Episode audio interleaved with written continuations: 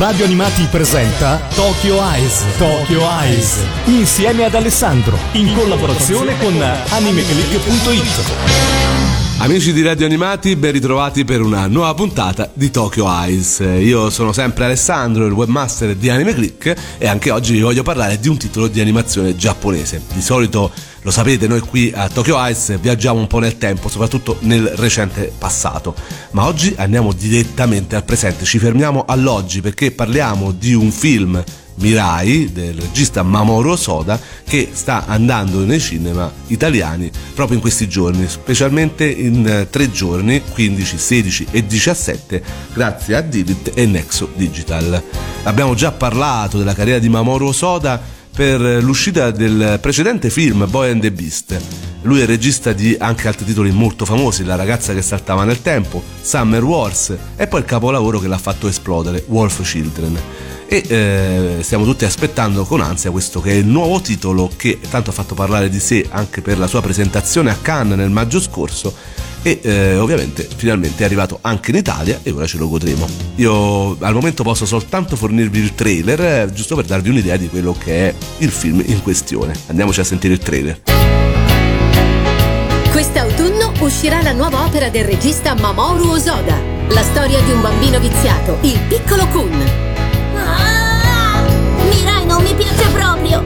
ad apparire di fronte al piccolo Kun è Fratellone? la Mirai giunta dal futuro. Mirai al cinema solo il 15, 16, 17 ottobre. E questo era il trailer di Mirai, il film che ripetiamo andrà nei cinema italiani per un evento speciale il 15, il 16 e il 17 di ottobre, solo tre giorni, però come consueto Nexo Digital e Dinit ci permettono di vedere uh, titoli importanti di animazione giapponese al cinema, cosa che non succedeva da tanto tempo. E Mirai, come gli altri film di Osoda, eh, che abbiamo detto è stato presentato a Cannes, riassume il cinema un pochino di eh, questo regista con eh, veramente una solita enfasi che lui ha verso la famiglia, che è il suo tema predominante. Ma noi abbiamo già parlato di questo regista durante la puntata numero 31 di Tokyo Ice del 10 maggio del 2016, proprio in occasione dell'uscita di Boy and the Beast. Ne parlammo con Zelgadis e adesso andrei a riascoltare quello che è proprio l'inizio della carriera di questo regista, davvero molto intrigante questo inizio perché eh, ovviamente chi se lo ricorda, ma anche per chi ancora non l'ha sentita, ci sono davvero tanti particolari, tante curiosità, soprattutto legate anche al famosissimo studio Ghibli. Andrei a riascoltarmi un pezzo di quello che è stato il nostro intervento durante quella puntata. Abbiamo già parlato di Shinkai, non potevamo quindi che dedicare uno spazio tutto quanto a Mamoru Soda, quello che è considerato forse l'enfant prodige, o era considerato perché ora non è più tanto enfant, e eh, sicuramente il regista che eh, in questo momento esprime al massimo quella che è la tradizione dell'animazione giapponese. Anche in questo caso infatti si parla di eh, erede di Miyazaki, anche se effettivamente i rapporti con lo studio Ghibli non sono stati tanto favorevoli. E eh, per parlare di questo regista oggi ho rinvitato un'altra volta il mio amico Zergadis che eh, vi ripresento Francesco. Ciao a tutti. Allora, oggi parliamo di Mamoru Soda che eh, ultimamente è arrivato nei, nei, cinema italiani e quindi si sta facendo conoscere anche da noi ma i suoi esordi nel 1999 lui eh, faceva parte della Toei e ha diretto i film dei Digimon che sono andati anche abbastanza bene in Giappone. Nel 2001 eh, lui entrò nello studio Ghibli. Lo studio Ghibli, eh, sempre territorio di Miyazaki e Takahata, stava cercando nuovi registi, nuove leve per garantire il futuro allo studio e scelsero appunto questo regista giovane che sembrava molto promettente per fare il film Il castello errante di Aul. Quindi Osoda doveva fare questo film. Si sa che comunque i ritmi dello studio Ghibli erano pazzeschi, il regista dei sospiri del mio cuore era morto e quindi ovviamente tante giovani promesse non, eh, non si stavano mantenendo, lo stesso film, figlio di Miyazaki non era proprio il massimo, no?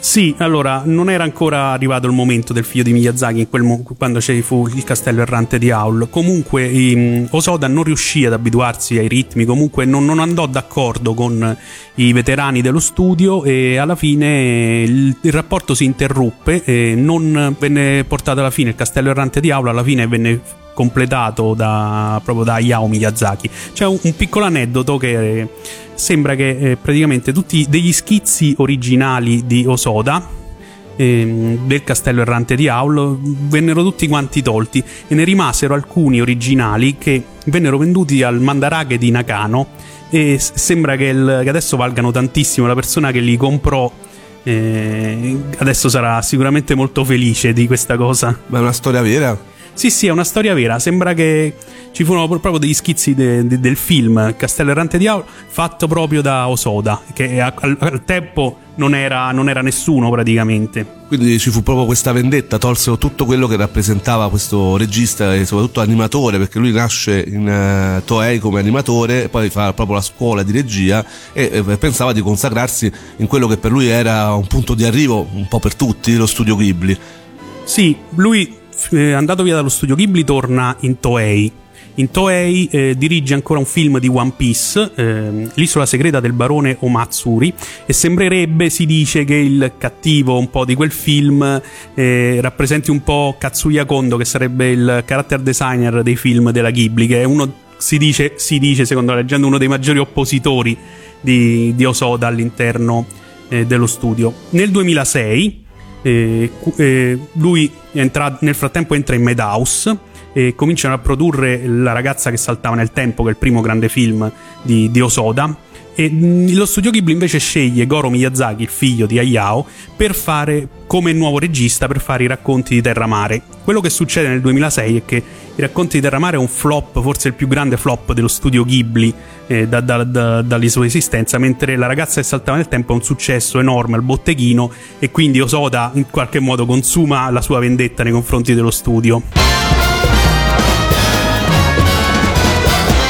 E questo era il nostro intervento dell'epoca su Mamoru Soda, tante piccole curiosità del suo esordio alla carriera che fu davvero molto molto difficile complicato, ma eh, che portò poi al successo che tutti oggi conosciamo e eh, di un regista che si contende con Shinkai la palma di essere l'erede di Miyazaki, anche se io non amo queste definizioni, sinceramente, mi sembra tutto molto esagerato. Miyazaki e Miyazaki, o Sode Shinkai, sono due registi molto bravi, ma ovviamente differenti, ognuno con la sua storia, e che ovviamente poi parlerà con i, i loro film. Ora io direi di andarci ad ascoltare, abbiamo sentito il trailer, io adesso mi andrei ad ascoltare quella che è la theme song, ogni film ha la sua canzone, eh, tra l'altro poi questa è legata anche a una canzone che è stata fatta, coverizzata recentemente in italiano, grazie alla nostra amica Giulia Ime che abbiamo già visto fare questo tipo di operazioni, ma ne parleremo subito dopo. Adesso mi andrei ad ascoltare quella che è la canzone originale di Mirai, no Mirai, eh, in italiano solo Mirai, la canzone di Tazuro Yamashita e appunto la canzone di questo film.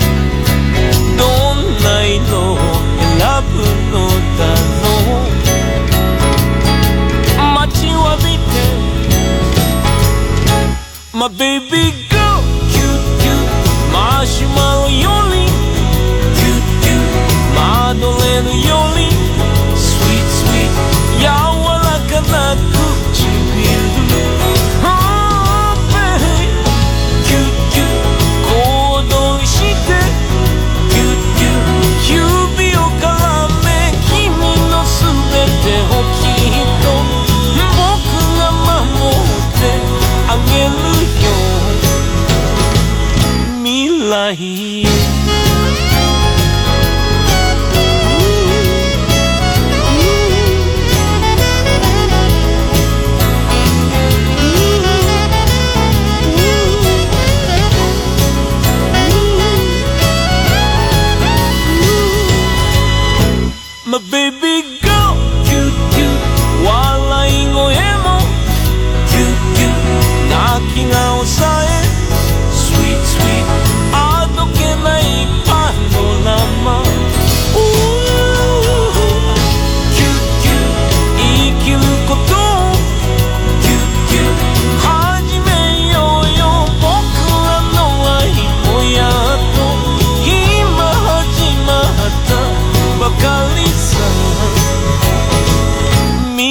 नहीं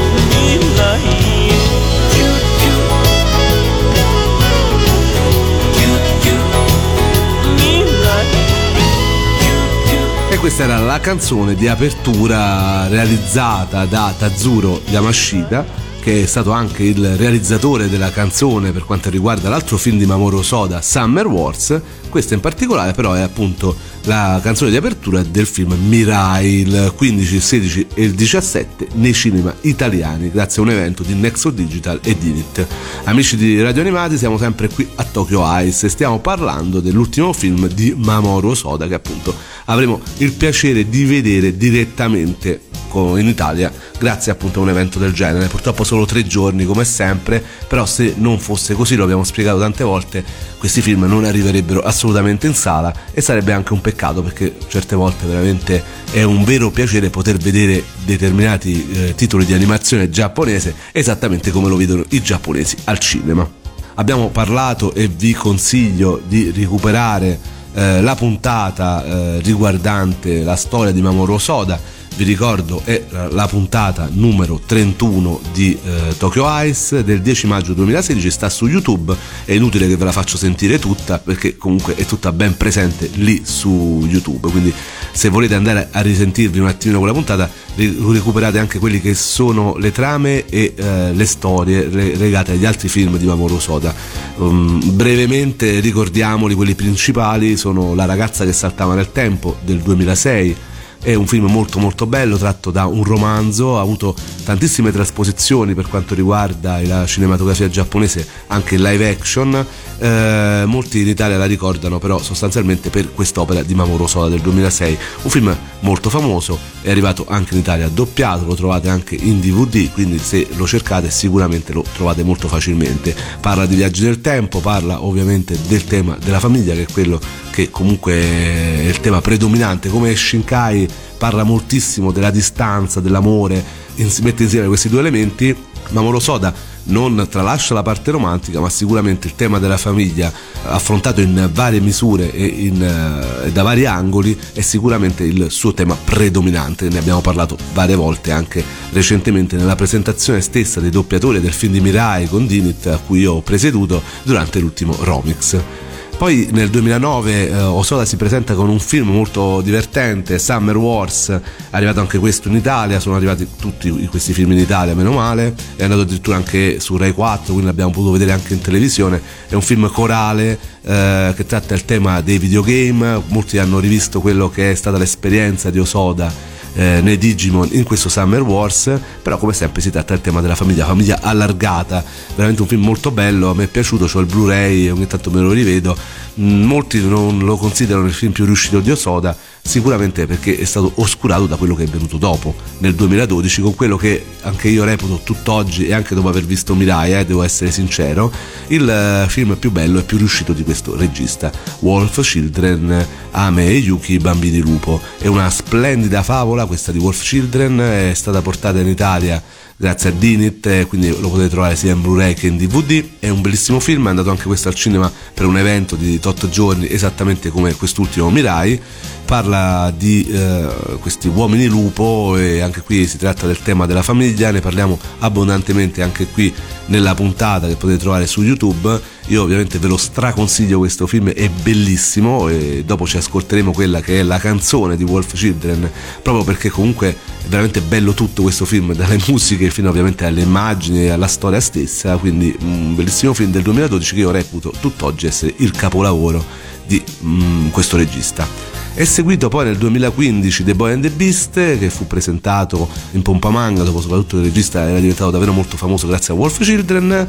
Wolf Children fu portato da Dinit, Boy and the Beast fu portato da Lucky Red e eh, mi ricordo io lo vidi per la prima volta a Napoli dove mi sembra fu presentato. Un bellissimo film, non lo reputo all'altezza di Wolf Children ma devo dire comunque un, anche qui si parla della famiglia, eh, ci sono il tema del fantastico, due mondi che si scontrano, quello nostro e quello alternativo, ma non voglio fare spoiler, ed è un film che appunto è arrivato in Italia e potete trovare veramente molto facilmente, sia in versione on video sia in versione streaming, per arrivare fino a Mirai. Però adesso a questo punto mi ascolterei subito un'altra canzone che è appunto la, la canzone tema di Wolf Children, ripeto questo film bellissimo, questa favola legata a questi bambini lupo e alla loro madre che rimane da sola e eh, li deve crescere, un misto fra il mondo dei lupi e il mondo degli umani, come sempre il tema caro della famiglia, unito anche al tema della natura, carissimo alla eh, cinematografia giapponese degli anime.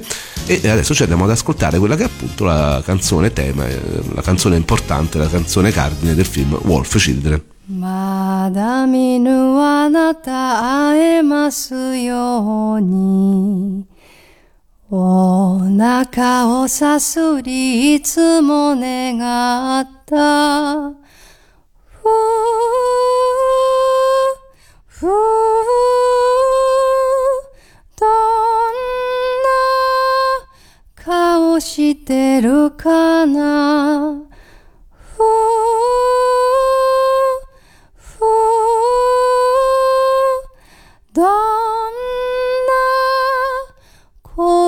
をしてるの。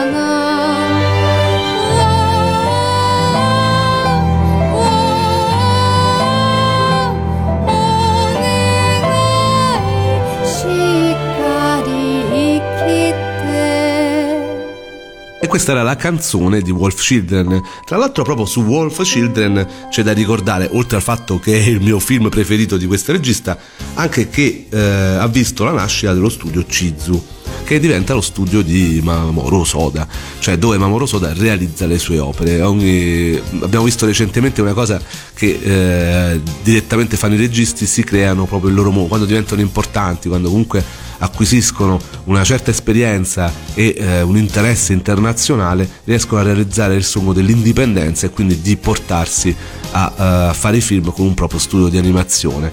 Appunto nel 2011, durante la produzione di questo film, Mamoru Soda e Yushiro Saito hanno fondato questo studio di animazione. Chizu significa mappa in giapponese. Fin dagli esordi lo studio si è dedicato alla produzione dei film di Osoda, consentendo al regista un certo grado di indipendenza artistica, ulteriormente supportato dal produttore amico di lunga data Yuichiro Saito, che ha lavorato con lui alla ragazza che saltava nel tempo. Il desiderio di Saito era di fornire a Osoda una bolla intima e creativa. Ritiene infatti che il suo ruolo di produttore consista nel creare l'ambiente perfetto e trovare il modo migliore per dar vita ai film di Osoda, facendo del proprio meglio per presentare i suoi film al mondo intero. E diciamo che questo è eh, un po' quello che è la prerogativa di questi registi um, anche dell'ultimo periodo, lo stesso Shinkai.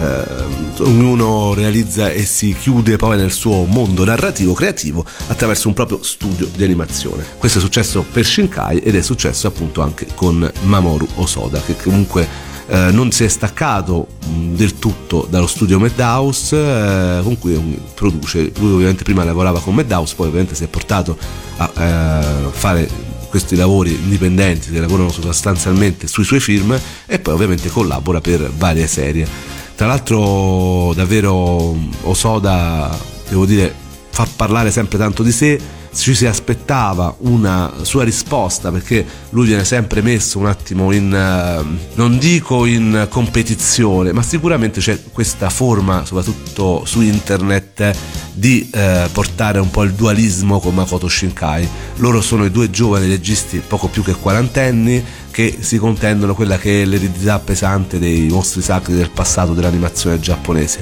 Molti dicono Shinkai, ma si potrebbero fare tantissimi altri nomi. Al cinema sono loro che a livello internazionale fanno più parlare di sé. E eh, Shinkai abbiamo saputo tutti, abbiamo visto tutti, con Your Name ha veramente eh, strabiliato perché ha fatto record su record incredibili e eh, tutti si aspettavano nel 2018 questo film Mirai no Mirai come quella che era la risposta appunto a Your Name da parte di Mamoru Soda. C'è riuscito? Io il film l'ho visto e devo dire Secondo me tutte queste cavolate, scusate, fatemi dire veramente quello che penso, eh, Shinkai, Mamoru Soda, non è un tifo calcistico, ognuno ha la sua poetica, il suo modo di portare il cinema eh, agli spettatori. Shinkai ha il suo, che ormai conosciamo bene, e Osoda anche ha il suo, che eh, penso che, che ha visto, o magari adesso magari interessato recupererà magari i film precedenti prima di questo oppure ecco andrà al cinema a vedere Mirai e poi recupererà dopo eh, tutta la sua cinematografia ecco lui ha questo modo di fare cinema che è diverso da Shinkai è diverso da Miyazaki ognuno ha la sua storia. Mirai è la storia di un bambino Kun che eh, riceve il dono di avere una sorellina dono fino a un certo punto perché come tutti eh, ricordano soprattutto se non sono figli unici ma hanno avuto fratelli minori eh, certamente l'arrivo di un eh, fratellino di una sorellina molte volte non è visto benissimo. A quello che è il momento iniziale di stupore anche di ehm, interesse di, di felicità di vedere qualcuno che entra nella tua vita e che si scopre essere tua sorella o tuo fratello arriva poi dopo un momento di gelosia di eh, inquietudine, di eh, sentirsi defraudati di quello che era lo spazio che prima era totalmente tuo. Ed è questa la storia di Mirai, la storia di un bambino che eh, ha questo dono, appunto perché lo chiamo sempre dono, di avere una sorellina, ma non lo accetta sul momento e cerca in tutte le maniere di fare, di fare la voce grossa, di attirare l'attenzione con i genitori che sono ovviamente impegnati nella loro vita di tutti i giorni perché lavorano, perché come genitori moderni devono comunque tirare avanti però devono anche pensare a una bambina piccola con tutto quello che comporta avere un bambino piccolo, quindi necessariamente lo spazio che i genitori danno al piccolo Kun è sicuramente diminuito e eh, questo bambino fa in tutte le maniere tutti i capricci possibili pur di attirare l'attenzione eh, dei suoi cari. Però ecco, qui scatta l'elemento fantastico e si vivono in una casa che in realtà è molto particolare perché comunque è stata creata ad hoc eh, per il regista Mamoru Soda da un eh, vero scenografo e eh, quindi c'è stato tutto uno studio in questa casa, niente è lasciato al caso in questi film giapponesi e eh, in questa casa avvengono degli strani fenomeni che porteranno un po' eh, questo bambino a fare dei viaggi. Nel piccolo giardino dietro la sua casa si susseguono strani incontri. Incontra infatti sua madre da bambina e poi il suo bisnonno da giovane mentre attraversa avventure strabilianti con sua sorella del futuro, la sua sorellina cresciuta, i sentimenti di Kun iniziano a cambiare e alla fine del film la sua relazione con Mirai si sarà evoluta. Mi sono reso conto che le vite dei nostri figli sono molto simili alle nostre, nonostante il divario generazionale, dice lo stesso Mamoru Soda in una recente intervista anche a Cannes. Una volta diventato padre mi sorpresi a dire le stesse cose ai miei figli che i miei genitori mi dissero a loro volta, le stesse cose contro le quali avevo trascorso così tanto tempo a ribellarmi. Considerato che le nostre vite sostanzialmente si ripetono, cosa viene tramandato di generazione in generazione a noi dai nostri genitori e da noi ai nostri figli se non l'eterna continuità dell'esistenza? Queste le parole di Mamoru Soda. Attraverso una casa, un giardino e una famiglia ordinaria ho voluto evocare il grande ciclo dell'esistenza e questo cerchio della vita che tutti noi tessiamo individualmente. Mi piace usare i piccoli eventi della nostra vita come base per affrontare i suoi temi più importanti. Usando l'intrattenimento come mezzo ho voluto esplorare un nuovo metodo di espressione che fosse in sintonia con il concetto di famiglia nelle sue forme più nuove. E anche se potrebbe non avere questo aspetto sensazionale, questo film porta la mia profonda ambizione personale. E queste sono le parole di Osoda che in altre interviste ha poi svelato anche altre cose riguardo la sua cinematografia, davvero mm, molto interessante. Parlando alla rivista Variety, il filmmaker ha spiegato la genesi del film che condivide un filo comune con le sue opere precedenti di cui abbiamo parlato. C'è un filo comune, dice Osoda, nei temi dei miei film. In La ragazza che saltava nel tempo era un film sulla gioventù. Summer Wars invece era proprio sulla famiglia, Wolf Children sulla maternità, The Boy and the Beast sulla figura del padre. E il mio nuovo film, Mirai, riguarda il rapporto tra fratelli e sorelle. Mirai parla di un ragazzo che sta provando a reclamare l'amore dei suoi genitori.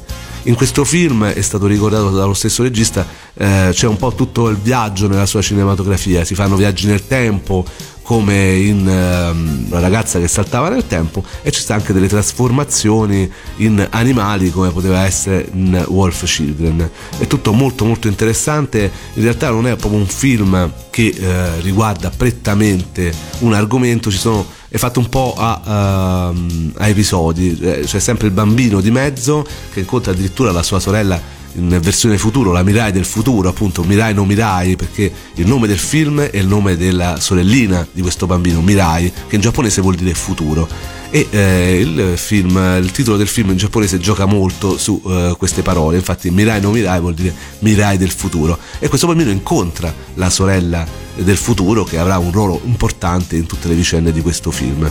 E ora interrompiamoci un attimo, facciamo una deliziosa interruzione musicale sempre nel nome del film Mirai.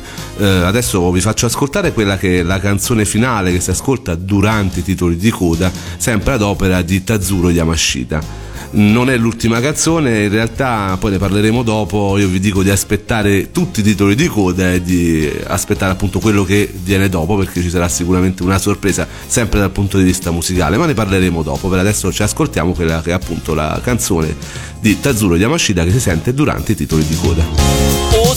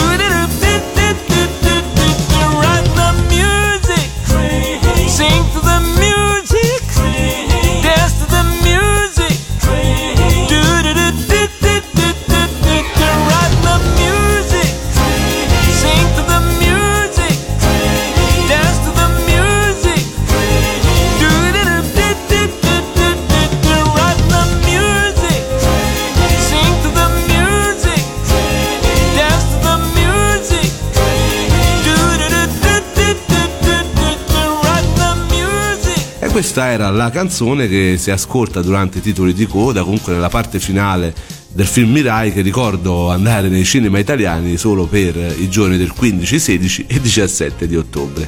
Ehm, ha detto Mamoro Soda tantissime cose in tante interviste lui ha ammesso certe cose tipo che ci sono i suoi figli. E Osoda poi ricorda che l'idea di raccontare questa storia è nata da un'esperienza familiare dopo la nascita del suo secondo figlio. Eh, il pargolo che c'era prima ovviamente ha avuto anche lui delle gelosie e, e quindi eh, Osoda racconta un po' quella che è una storia personale di una cosa che gli è accaduta appunto alla nascita del suo secondo figlio. Ho capito quello che alla fine desiderano gli esseri umani ciò di cui hanno sete. La gelosia della mia figliola, quella che è venuta prima, che all'epoca della lavorazione aveva tre anni, mi ha dato l'idea per questo film. Sentiva di aver perso dell'amore dei genitori una volta arrivato un fratello e faceva, questa cosa lo faceva impazzire. Ma la cosa forte è che questo non accade solo tra fratelli.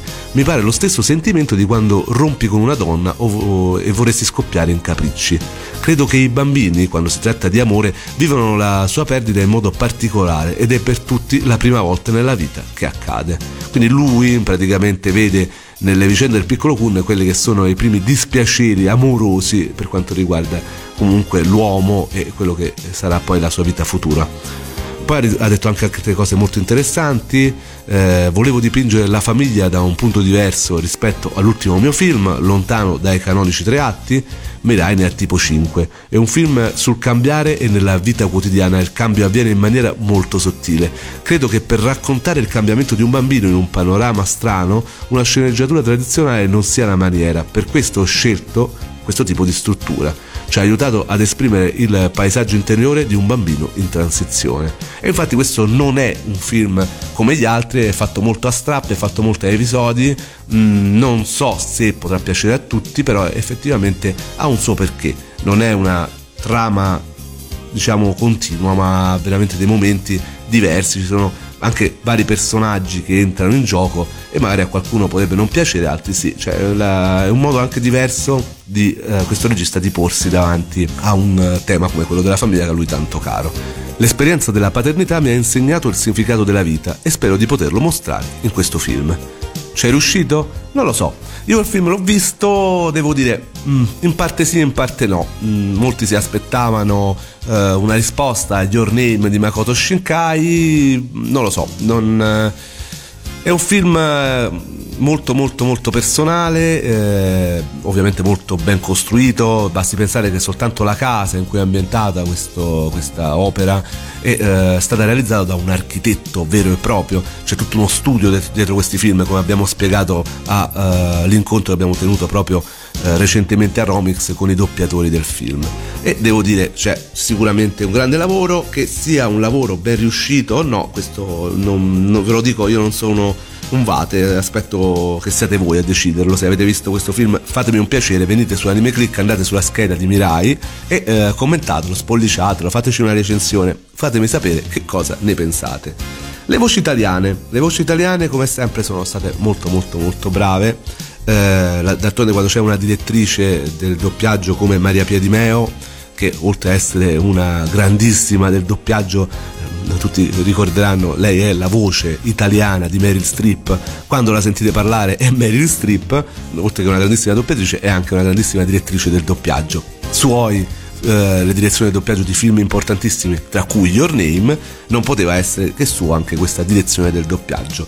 Eh, è stato un grandissimo lavoro, Mm, io ho presentato i doppiatori ed è stata veramente molto brava Roicin e Nicosia che abbiamo già potuto ammirare nella forma della voce e nell'altro film di Shinkai The Boy and the Beast. Fra le più giovani doppiatrici è sicuramente quella che eh, tra le ragazze sicuramente mi entusiasma di più. Riesce a cambiare veramente eh, voce adattarsi ai personaggi non è assolutamente piatta, eh, ama quello che fa, gliel'ho anche detto di persona e sono sicuramente veramente molto felice che sia stata messa su questo personaggio. Tra l'altro abbiamo scoperto che le voci le sceglie direttamente Dinit, almeno quelle principali, nella figura di Carlo Cavazzoli, che salutiamo e speriamo che indovini sempre i doppiatori come ha sempre fatto.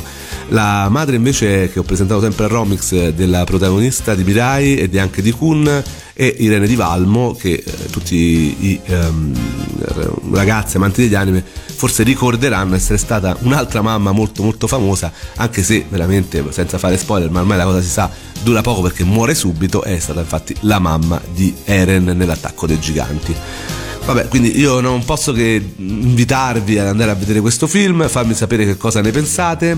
Eh, vi ricordo il 15, il 16 e il 17 al cinema e ovviamente fatemelo sapere sulle pagine di AnimeClick www.animeclick.it andate sulla scheda del film eh, scrivete un commento scrivete una recensione date un pollice sopra alla scheda del film o magari inverso se non vi è piaciuto perché poi non è detto che vi debba piacere per forza anzi se non vi è piaciuto fateci sapere anche questo il perché è molto interessante e queste cose potrebbero essere riportate poi dopo a chi fa arrivare questi titoli in Italia Abbiamo parlato tantissimo, è giunto il momento di salutarci, ovviamente io vi invito a vedere il film e a commentarlo su Anime Click, però vorrei concludere con quello che è qualcos'altro di legato a questo film, c'è eh, un nuovo progetto musicale, si chiama The Matcha, gli amici di Radio Animati e anche di questa rubrica di Tokyo Ice conosceranno sicuramente Giulia Ime, eh, lei è la cantante del velivolo Ghibli, però ultimamente eh, si è avviata anche in progetti solisti coverizzando quelle che sono le canzoni degli anime che vanno al cinema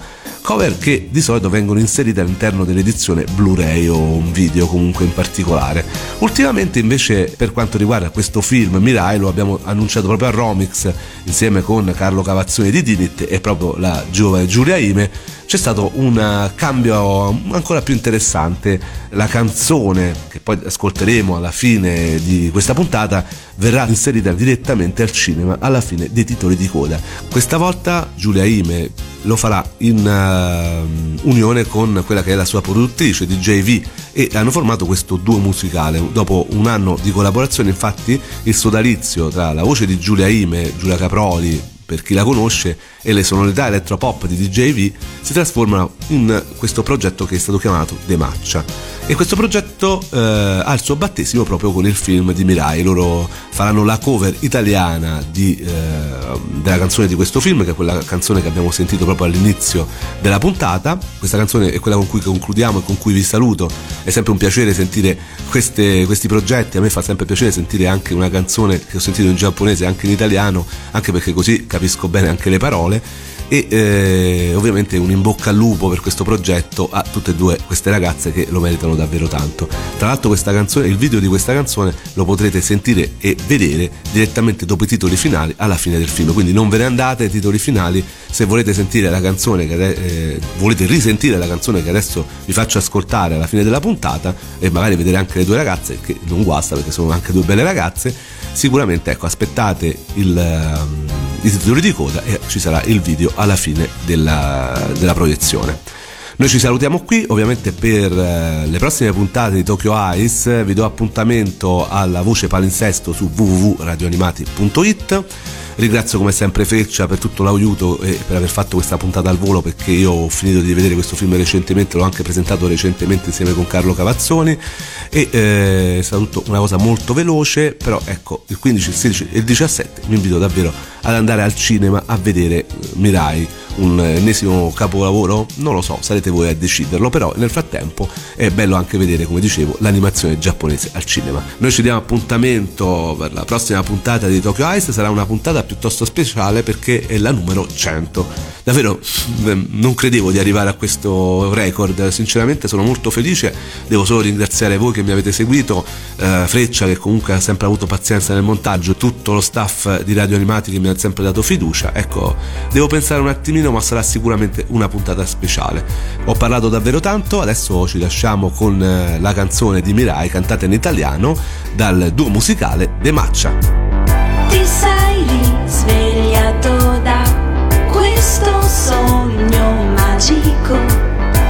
Tuoi occhi sono già scesi su di me. Da una nuvola cadrà giù dal cielo limpido questo futuro ed io che ti piaccia o no